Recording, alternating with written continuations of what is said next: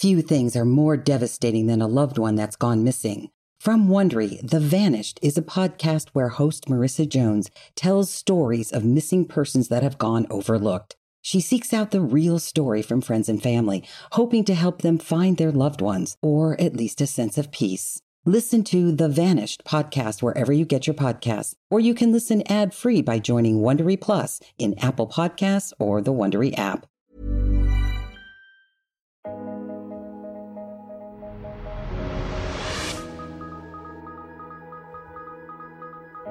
When Stephanie Bennett is found brutally raped and murdered in her Lake Lynn apartment, This is the kind of story that I think is every parent's worst nightmare. a dark cloud descends over the town of Raleigh, North Carolina, that will take three and a half years to break. That kind of thing doesn't happen here in our nice little little town. And the local police find themselves amid a whirlwind, the likes of which only the biggest cities have seen. this person of interest crap. I'm interested in everybody until they're eliminated as a suspect. How well do you know your neighbors? What lies behind the white picket fences?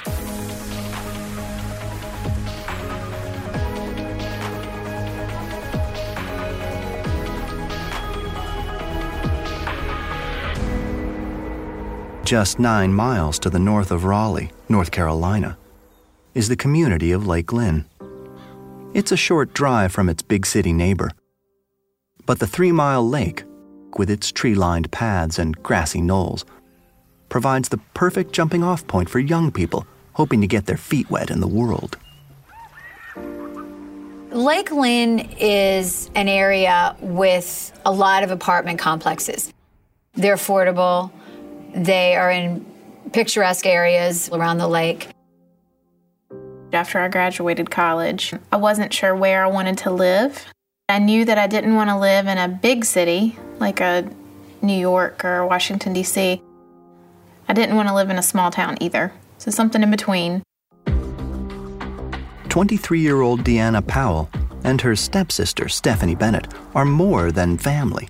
They're best friends. Stephanie was a very sweet person. She was kind, fun loving, easygoing, wouldn't hurt anyone, just a, a all around nice person. It was Deanna and Stephanie's dream to one day move away from home and share an apartment in a town like Raleigh. all of the, the southern things that North Carolina is known for, like barbecue or sweet tea. That people's way of living is not fast paced. People take time to wave and speak and say hello. They just wanted to get out and be on their own. And I thought that was, a, if that's what she wanted, that would be a good move. It appears to be just that. The girls go about their lives in the real world until the unthinkable happens.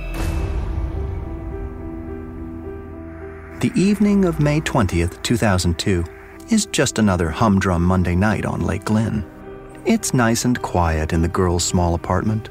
Deanna is out of town and Stephanie has the place to herself. That evening, Stephanie came home from work. It was a routine day by all accounts. She talked on the phone that evening with several people, including her boyfriend at the time. Stephanie is only a month away from moving to South Carolina to live with her boyfriend, Walter. Before hanging up, Stephanie promises to fax him an apartment application for their new place first thing in the morning. And then she's off to bed with a good book.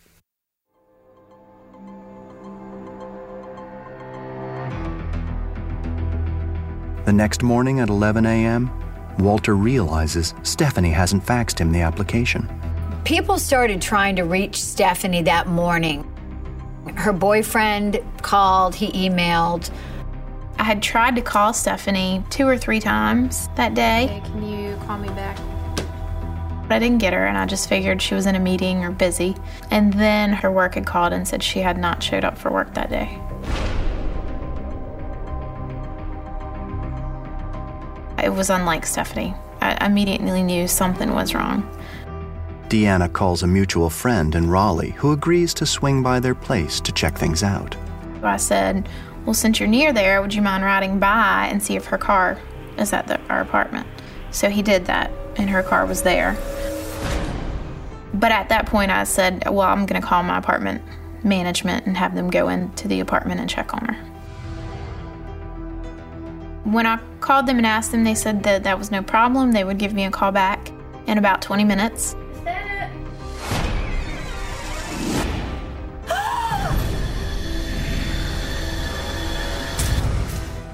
Twenty minutes passed and they didn't call back. The apartment manager is too busy calling 911. Lieutenant Chris Morgan, a Raleigh native, is known around town as the man in the white hat. I started wearing a hat to keep my head warm in the winter and cold, cool in the summer. Hats are good. After a while, I got very fond of my hats. Whenever we clear a big case, I buy myself a new hat kind of a little reward. Morgan is just two years away from retirement. He hopes to buy many new hats before then. But first things first. I was at work, get a call from the watch commander. Morgan. He said, We've got a deceased person out at Lake Lynn apartment out there. White female, appears to be in her 20s. It's not a lot of information to go on but it's Lieutenant Morgan's job to find out more.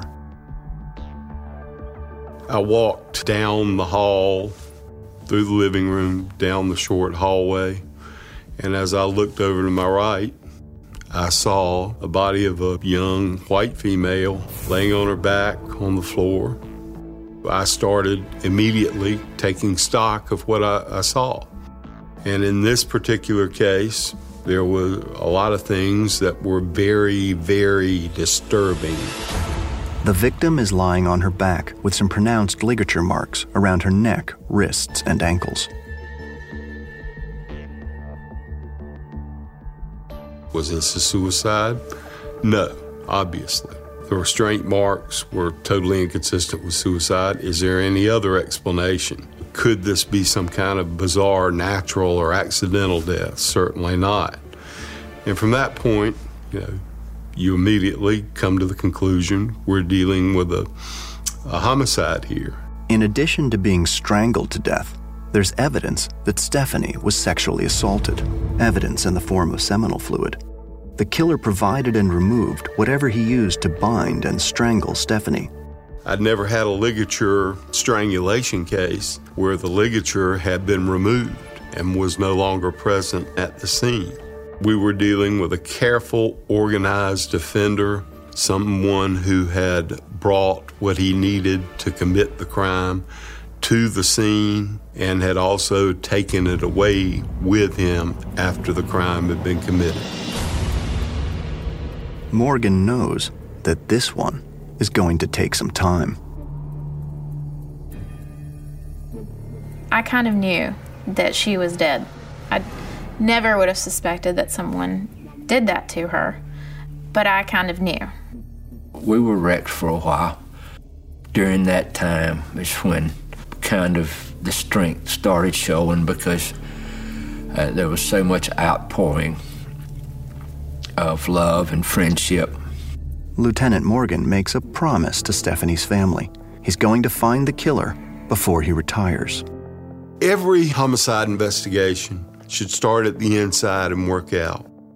You have to eliminate family members, you have to eliminate boyfriends, girlfriends, you have to eliminate friends because most people are murdered by people that they are familiar with. But Morgan suspects that this murder was not committed by someone who knew Stephanie at all. This was not a crime of passion at all. This ain't a case where the boyfriend did this. It was just cold, dispassionate.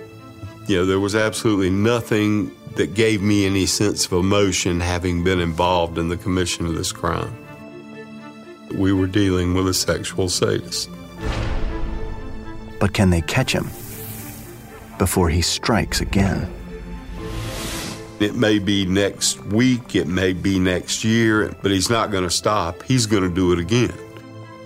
And there's no telling who his next victim may be.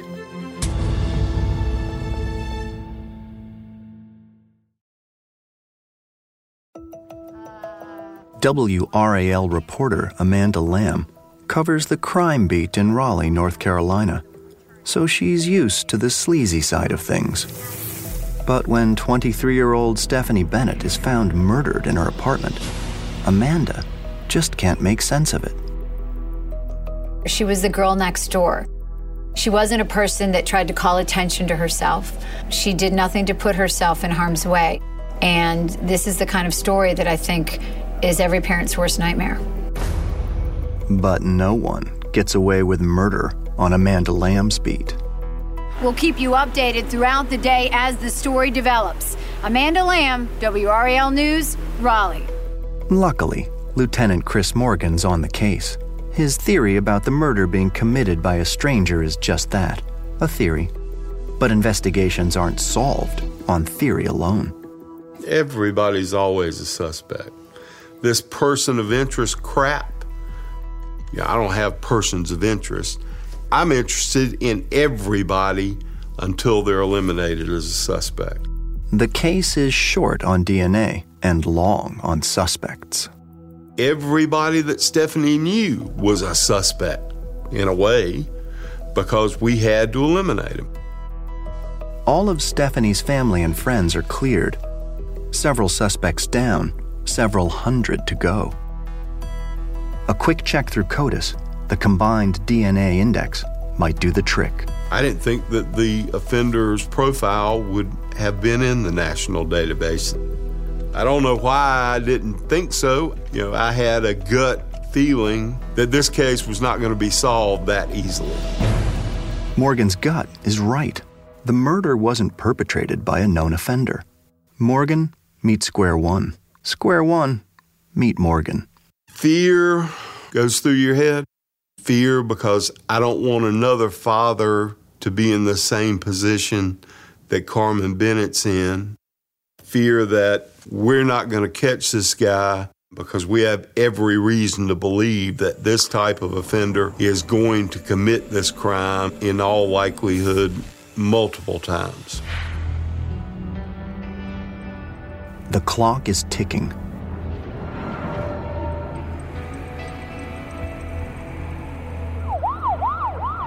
Officers hit the pavement in droves. Then, after one week on the case, a break. We had a witness who came forward, said, I've seen a suspicious person there around Stephanie's apartment on a couple of occasions. I can help you create a composite sketch of that individual. We got the sketch very early on in the case. We put it right out there because we wanted the public to be able to respond to it, to call the police with leads. It was a young man, clean cut, did not look like what most of us would think of as a sexual predator or a killer. The sketch generates hundreds of leads, but nothing substantial.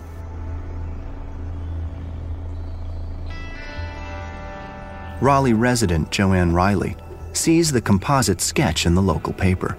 She didn't exactly know Stephanie, but the murder changed her life forever. It was Stephanie's death that uh, caused me to just stop getting newspapers altogether. I just could not handle um, that type of news.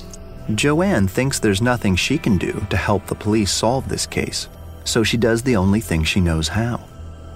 I got on my knees and prayed that the person who did this would, would be found and be, be held accountable. And certainly, somebody, somewhere, a teacher or counselor or something, had to know that he just wasn't um, normal.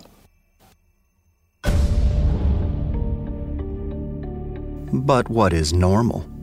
Joanne Riley will soon learn that you can work side by side with a cold hearted killer and not even know it. For now, though, it's left to the investigators to work the case through good old fashioned police work. Stephanie's autopsy confirms what everyone already knows cause of death is ligature strangulation. But the suspect took the ligature with him. Who does that?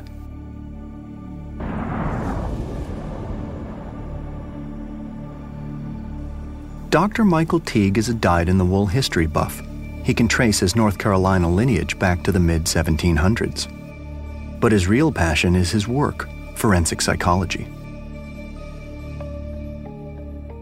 I think the kind of killer that I was looking for in Stephanie's case was somebody who was very mission oriented, who was very focused, knew how to have a plan. He waited until there was only one lady at the apartment that night I didn't see him in there just losing control and being very emotional. He knew exactly what he wanted and he accomplished it. With a profile and composite in place, investigators just have to catch him. It won't be easy.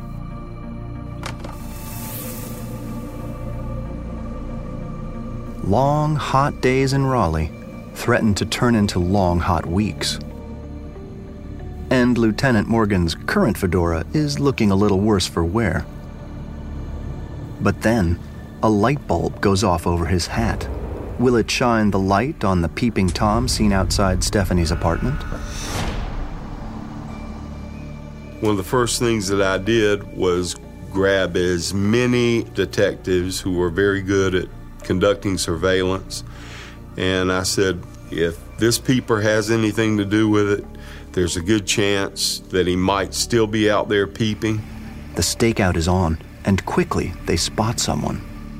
One of the drug detectives observed a guy go up to a apartment building in a complex on the other side of the lake. He sees the guy go right up to the window, ground floor window of an apartment, and spend several minutes there peeping in at what was later discovered to be a young woman on the other side. He watches him move from there to another apartment where he does exactly the same thing. That's when the young uh, narcotics detective said, okay, this is going to stop. And stop it does. The peeper, a man named Samuel Cartwell, is arrested and whisked off to the PD for processing. And Cartwell is no stranger to crime. He's a freak. He had a substantial history of misdemeanor sex offenses. He had an assault on a female. He had a couple of prior charges for peeping Tom. Has this Tom finally taken his peeping to the next level? Not all peeping Toms become stranger rapists, but just about all stranger rapists were peeping Toms. It looks like police may finally have their man. Or do they?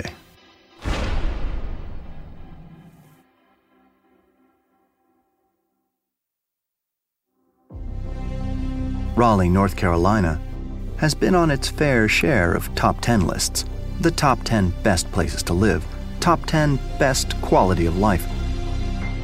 So that's what makes the slaying of Stephanie Bennett so darn hard to accept. I think um, the town of Raleigh was very stunned that a murder like this could happen. That kind of thing doesn't happen here in our nice little little town.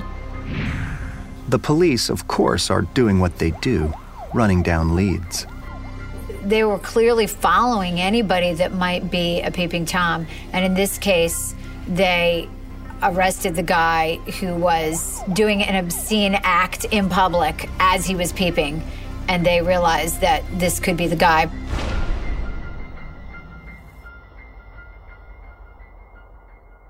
Lieutenant Chris Morgan is cautiously optimistic. But the suspect, Samuel Cartwell, doesn't really look much like their composite. We had a good charge on this particular offender. We could keep him in jail, take his DNA sample that we had obtained at the time of his arrest, have it compared to the suspect sample in the Bennett case, and, you know, turned out didn't match. With no DNA match, this Tom is dropped as a suspect in Stephanie's murder, but he still faces charges for his peeping. It's a big blow for the investigation. Over the next two years, hundreds of suspects are questioned and eliminated.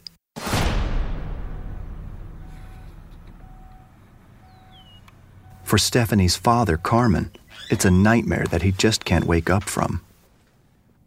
I had gotten to the point that I didn't think we would ever get an answer to Stephanie's death. And we were, we were getting very frustrated with that. We offered a $100,000 reward. And we set up websites about Stephanie. We, we, did everything we could to cooperate with the police and, and enhance their investigation, but to no avail. Lieutenant Chris Morgan's retirement looms above him like a dark cloud, and with it, any hope of solving Stephanie's murder. And there is no shortage of crack detectives to pass this one off to. But whom? When it came to Stephanie Bennett, that was one of the more difficult decisions that I ever had to make. You've got detective over here who's, you know, real sharp, looks good in a suit, knows his numbers. You got a detective over here, very good in interview and interrogation. And then you look over at Ken Copeland. I call him a garbage man. He's a detective who goes through every piece of evidence, every lead, everything that's been discarded. And sooner or later, if it's there, he'll find it. They call me the garbage man because I am thorough at crime scenes, that I do not leave any evidence out and I examine everything. It's with that determination Copeland dumpster dives right into Stephanie Bennett's case files. We actually located a timeline. It listed everybody that they had interviewed during the initial investigation. We located three or four people that had mentioned that they had seen a suspicious person either walking around the lake or loitering around Stephanie Bennett's apartment complex. All right, that'll be good. Thank you. But the peeping Tom was arrested and officially dropped as a suspect. Could there actually be two peeping Toms lurking around Lake Lynn? Copeland thinks so. One person came forward and said that he remembered the time that he had seen the suspicious man. He stated that he had walked out of his apartment late one night, and when he walked past Stephanie Bennett's apartment building, he noticed what he thought was the light on the end of a cigarette. When he took note of that, he saw a person stand up and slide down the apartment building very slowly. The voyeur didn't miss a beat. He walked calmly toward the tree line and disappeared down the path to a neighboring apartment building. And that's not all. This witness said that he saw what he think may have been the same man about two weeks later, walking a large brown and black dog. Copeland and his partner waste no time tracking the man with the dog. We went to the neighboring apartment complex and we sat down in the um, office and we began talking to the people that worked at the apartment complex. And just in general conversation, I asked him, Hey, who's the guy with the brown and black Rottweiler that used to live here? And it was like a record scratched. There was silence. Everybody kind of looked at each other. And it was a little bit of an awkward moment. But one person came out of the back, and her exact line to me was, His name is Drew Plant, and he is a strange bird. Well, wouldn't you know it? Police have been looking for a strange bird. They stated that he was a recluse. He didn't socialize with people much in the apartment complex, and he had a very distinctive walk. Normally, he walked with his hands in his pocket. He usually had his head down, he would not make eye contact. Copeland and his partner go to Planten's work to interview him. It was a kind of a large, open building, and you had to walk in and ask for a person at the receptionist desk. So we walked in and asked, could we speak to Drew Planten? And she stated that she would call him down to see us. My partner and I saw Drew Planten start walking down these steps. And we both said to ourselves, Will you look at that? When he walked down the steps, He walked with his head down. He had his hands in his pocket. He did not make eye contact with the person in front of him. A lightning bolt goes off in Copeland's mind. We may not have found the person that killed Stephanie Bennett, but I believe we just found our peeping Tom.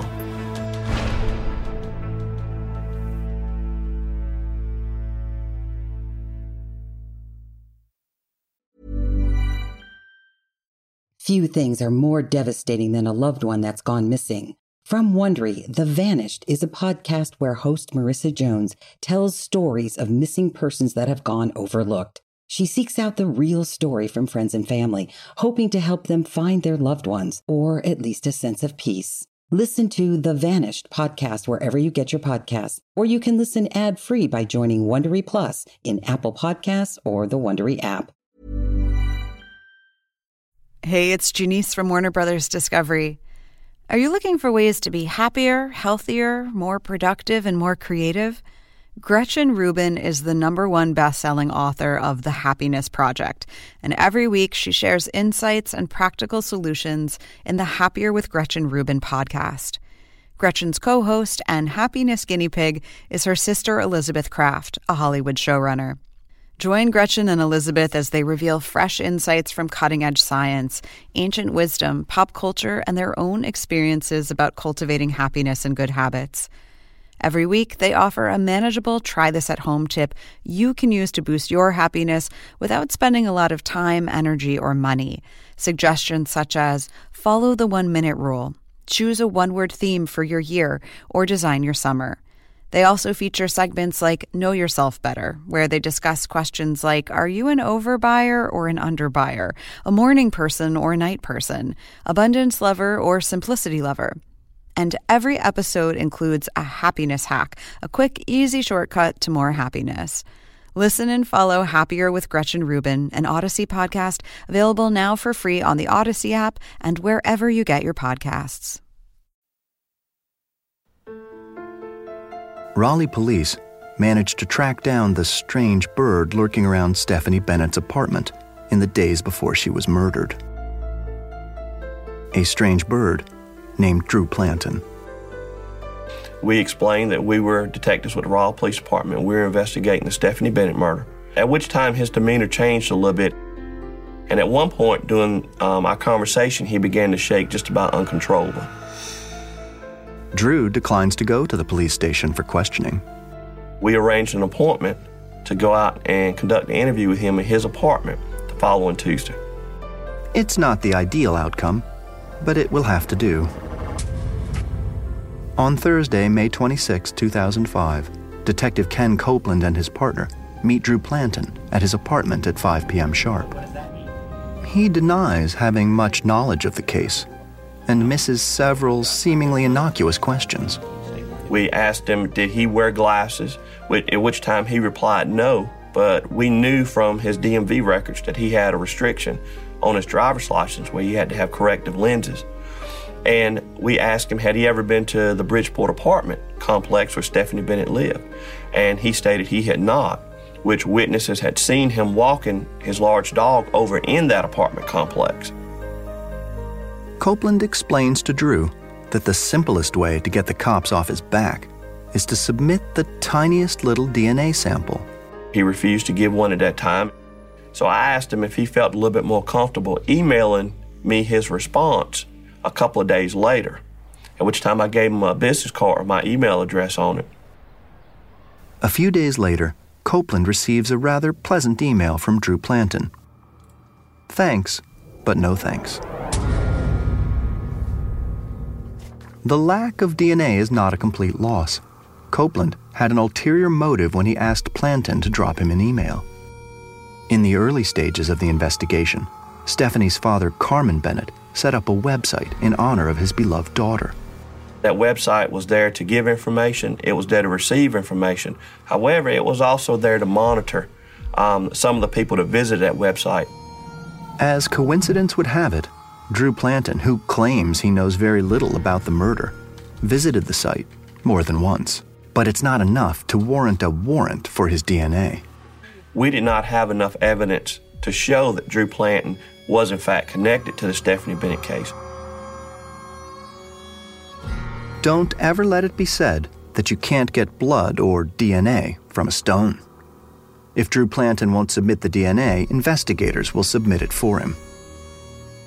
We wanted to see if we could get something that he discarded, such as a cigarette butt, um, maybe something that he drank from. Um, so we did a week's worth of surveillance on his workplace. But the stakeout is a bust. After a week, investigators are unsuccessful in getting a decent sample of Planten's DNA. Detective Copeland and his team aren't ready to let this one go. They switch gears and try a new tack. So my partner and I felt at that point the only way we may be able to get some more information about him is to speak to people at his workplace. As it happens, Drew Planten has a very helpful supervisor. She's a kindly woman who believes in the best in people and wouldn't be caught dead associating with a suspected killer. Her name is Joanne Riley. Drew was kind of an odd duck. He was very, very, very shy. And the general consensus at work uh, was that um, he needed help with um, socializing. And so um, several people um, took an interest in helping helping him out. Is Drew Planten an antisocial misfit? Yes. Is he a sexual sadist slash murderer? Mm, surely not. I agreed to participate in the investigation because I hoped that any little teeny thing that I could do might bring some um, closure, might help find the killer, even though I did not think that it would be likely that the killer would be found in, in my laboratory. Joanne Riley, your first assignment, if you choose to accept it, is to get a copy of Planten's time cards from May of 2002. We wanted to know if he had left work early the day before and could have possibly been waiting for her in her apartment when she got home. Joanne completes the mission and hands the timesheet over to Copeland's team. We discovered that he left work 30 minutes early the day before her body was found, and he was late the morning coming to work that her body was discovered. And it was a little unusual because he was a very punctual and on time employee. So that was out of character for Drew. I realized that, oh my goodness, um, maybe maybe he did this. That was the first time that I had a really significant question in my head about it. Next, Copeland asks Joanne to monitor Drew's workspace and let him know if he discards anything that could have his DNA on it a water bottle, utensils, loose hairs. Over the next few weeks, Joanne monitors Planten's workstation every night, and every night, it's the same story.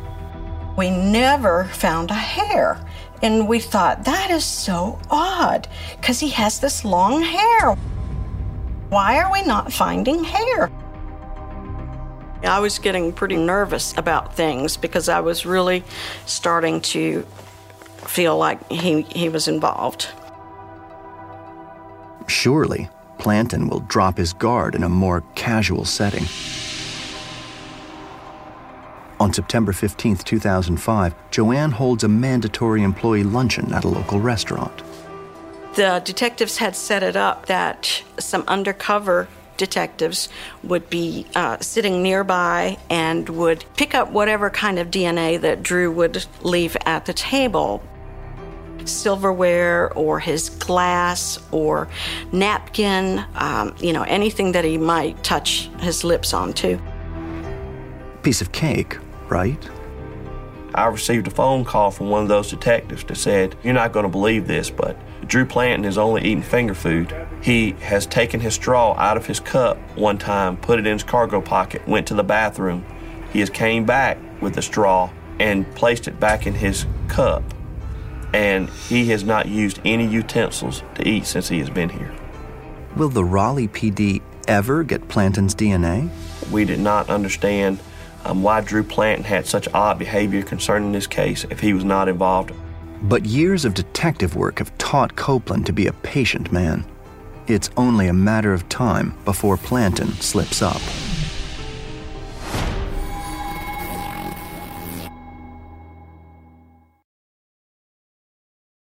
Suspected rapist murderer Drew Planten continues to outwit Raleigh police during a sting at a local restaurant. But his odd behavior only adds fuel to investigators' fire that they're on the right track. Drew Planten finished his lunch and he went to the dessert table and he got a small bowl of banana pudding. He came back to the table and he sat there for a long time trying to figure out how to eat that banana pudding without using a utensil. He could not. So he picked up his fork, he took two small bites, and then he put that fork under the table and he tried to clean it. We'll just see about that. When Planten leaves, police confiscate the fork and send it to the crime lab. Will the proof be on the pudding fork? Well, the lab agent with the State Bureau of Investigation let me know that he had matched six out of the 13 markers to the DNA obtained from the Stephanie Bennett crime scene. It's a partial match. But investigators will need to match 13 out of 13 markers to get a conviction. So we spoke with the personnel at his workplace, and we were all in agreement that he used some things at his workplace that he would naturally discard, that he did not have an expectation of privacy, and one of those was latex gloves. Drew always wore a certain pair of gloves whenever he had to test um, a certain product that we tested. They were out of out of date and so out of style, and and um, they they were just Drew's gloves. On October 17th, Joanne assigns Planten a task that will require him to use his gloves. For the first time in months, Drew doesn't suspect a thing. After Drew put the gloves back in the cabinet, the gloves sat in there for the rest of the day. That evening, the SBI came back and retrieved the gloves. The gloves are sent to the crime lab for DNA testing. The next few days was nerve wracking. If the DNA did not match in this case, I would have been blown away. Two days later, Copeland gets the call. And three simple words make everything worthwhile it's a match. There are few moments in a homicide detective's career that they will ever get a chance to have the feeling that I felt that day. On October 19th, 2005, three and a half years after Stephanie Bennett is found dead in her Raleigh apartment, Drew Planten is arrested for her murder. I never, ever would, in my wildest dreams, would have thought that Drew was a brutal murderer. I would describe Raleigh as a growing city with a small town southern feel. Most of the murders we have are domestics, or they are murders where people know each other. And to have a stranger murder was very unusual. The suburban nightmare might feel like it's over, but it's a nightmare from which Stephanie Bennett's family will never be free. When he was arrested, it, it brought back, not that the pain ever went away, but it really made it even worse at that moment. Um, so it was hard. And, and you could finally put a picture with the person that did that to her, and that was a hard picture to face. One of concerns that we had the whole time was that it would happen again to another young lady. And uh, we did everything we could to try to stop that. And I was very proud and happy at the time that they made that arrest. But the case is far from being closed. He was catatonic. He never spoke. He would not respond. And no time after he was arrested did he speak or have any involvement with anybody. Forensic psychologist Dr. Michael Teague knows a suicide risk when he sees one. He was sort of sitting in, in the uh, interview room, just sort of slumped over, not interested in answering the questions, not trying to make excuses. Planten is put on 24 hour suicide watch. Meanwhile, a small arsenal is found in Planten's apartment. We found a large amount of knives, a large amount of weapons, large amount of pistols. I was very surprised. And one final piece of physical evidence linking Planten to Stephanie's murder. There was three laundry baskets sitting in the living room, and one of those laundry baskets was missing from Stephanie Bennett's apartment. Stephanie Bennett, it seems, might not have been Planten's only target. Relocated a lot of information on numerous women that Drew Planten had either had contact with or observed or watched in the past. We had to go back and contact every single one of those people to make sure they were still living. And just when Copeland thinks things can't possibly get any worse, we discovered some mail that had the name Rebecca Huseman on it. Um, she had an old address located in Michigan where Drew Planten had resided at one time. We contacted the police department in Michigan and actually discovered from investigators there that she had been the victim of an unsolved murder. Rebecca Huseman was shot in the face outside her Lansing home in 1999. And a bullet casing recovered at the scene matches a gun found in Drew Planten's apartment. Drew Planten has killed before. I think in the Rebecca case, I think it was an aborted act in that he meant to kidnap her and rape and otherwise molest her, but she didn't cooperate. So he aborted the assault, shot and killed her, and make sure she couldn't identify him. Raleigh PD finally has Drew Planten right where they want him, locked up where he'll never harm another living soul. But the once shy and awkward recluse has one last trick up his sleeve. He somehow talks his way out of suicide watch and hangs himself with a bedsheet in his central prison cell.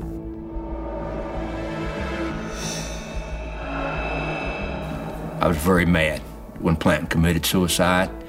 Uh, he, he controlled my daughter's life and he, he controlled his own destiny and uh, there were questions that I wanted answers to, never got them. There are a lot of potential victims out there that maybe we know anything about. And we were hoping that the one person that could give us a definitive answer to all of that was Drew Planten. And now we know he'll never be able to. And as for what really happened that night to Stephanie Bennett, Drew took that to his grave. But investigators believe they can surmise how the crime played out. I believe that Drew Planten went home early that day from work. He entered Stephanie Bennett's apartment before she came home. He was lying in wait in the closet. I think she came home. I think he watched her, possibly through a small gap in that closet door, while she carried out her normal activities during the day. And I think when Stephanie Bennett went to bed that night, he attacked her.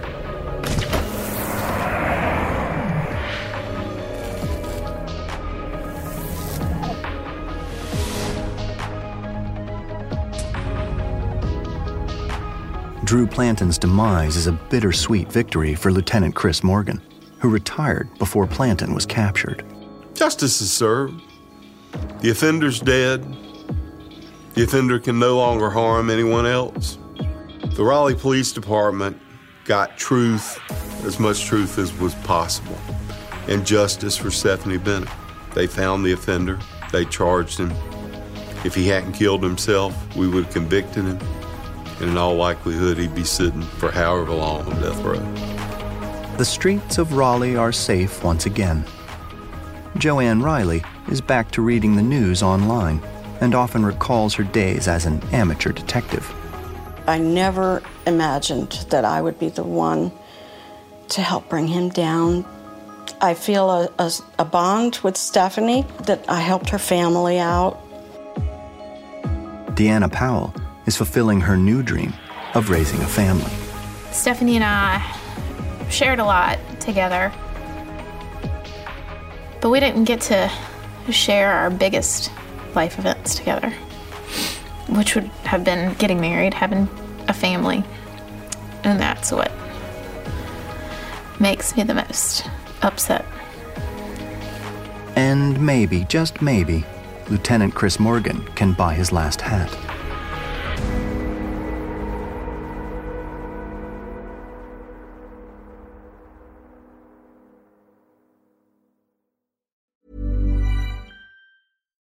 Nickelodeon was kid everything, but that marked one of the darkest chapters. Three predators worked at Nickelodeon. It made me wonder who was being hurt. Quiet on Set, an ID true crime event, Sunday, March 17th at 9 on ID and stream on Max.